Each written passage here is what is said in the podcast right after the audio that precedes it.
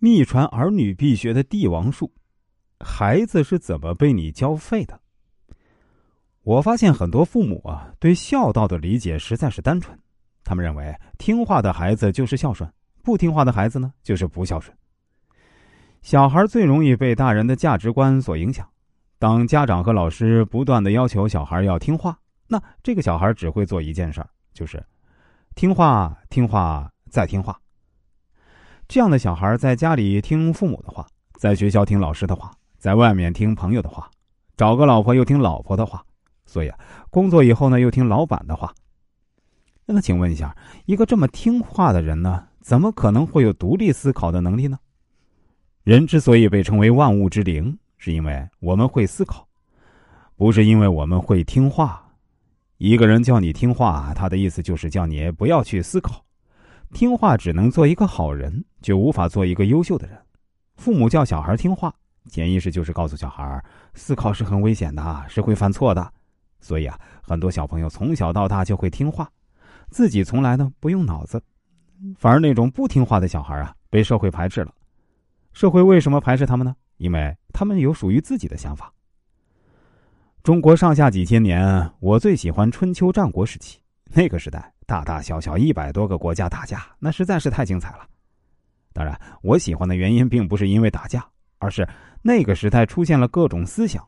当时有孔子、老子、韩非子、墨子等等一百多个思想流派，被称为百家争鸣嘛。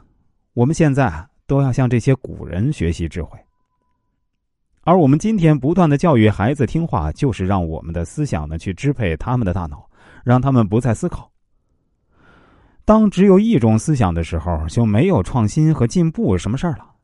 在欧洲历史上有一个黑暗时期啊，差不多超过一千年都没有什么进步，就是因为天主教独揽大权，支配人民，搞得欧洲进入单一的文化思想。当时天主教说：“那只要大家听话就行了。”后来哥白尼说：“地球不是宇宙的中心。”结果被烧死了。后来啊，还好有了文艺复兴时代。才开始让人们用脑子去思考，像我们比较熟悉的米开朗基罗、伽利略、达芬奇、莎士比亚等等，都是在那个时期出现的。有一个科学家说，如果没有欧洲黑暗时期阻止社会进步的话，我们去太空旅游呢，可能会提前几个世纪。我有一个学生啊，他是一位六十多岁的有些名气的画家，他是专门指导学校美术老师的。有一次呢，他在指导这个学校美术老师时说。你们教孩子画画的时候啊，一定不是在教孩子怎么画，你们啊得教他乱画。他接着说：“学标准的画画技能呢，最多只能成为画匠，那只有乱画才能成大师。”我一听直接懵了。但是这话从一位六十多岁的知名画家嘴里说出来，应该有他的道理啊。他都画一辈子了，对吧？后来我们才发现，那梵高就是乱画，才画出了属于他自己的风格。那就像我们很多老板把企业做起来，虽然我们要跟很多老师学习，但最终都是把知识转化成了自己的想法，把企业做好的。没有哪个老板是靠听别人的话把企业做好的，能好好听话的也做不了老板，即便做了老板呢，也是一个发不起工资的老板。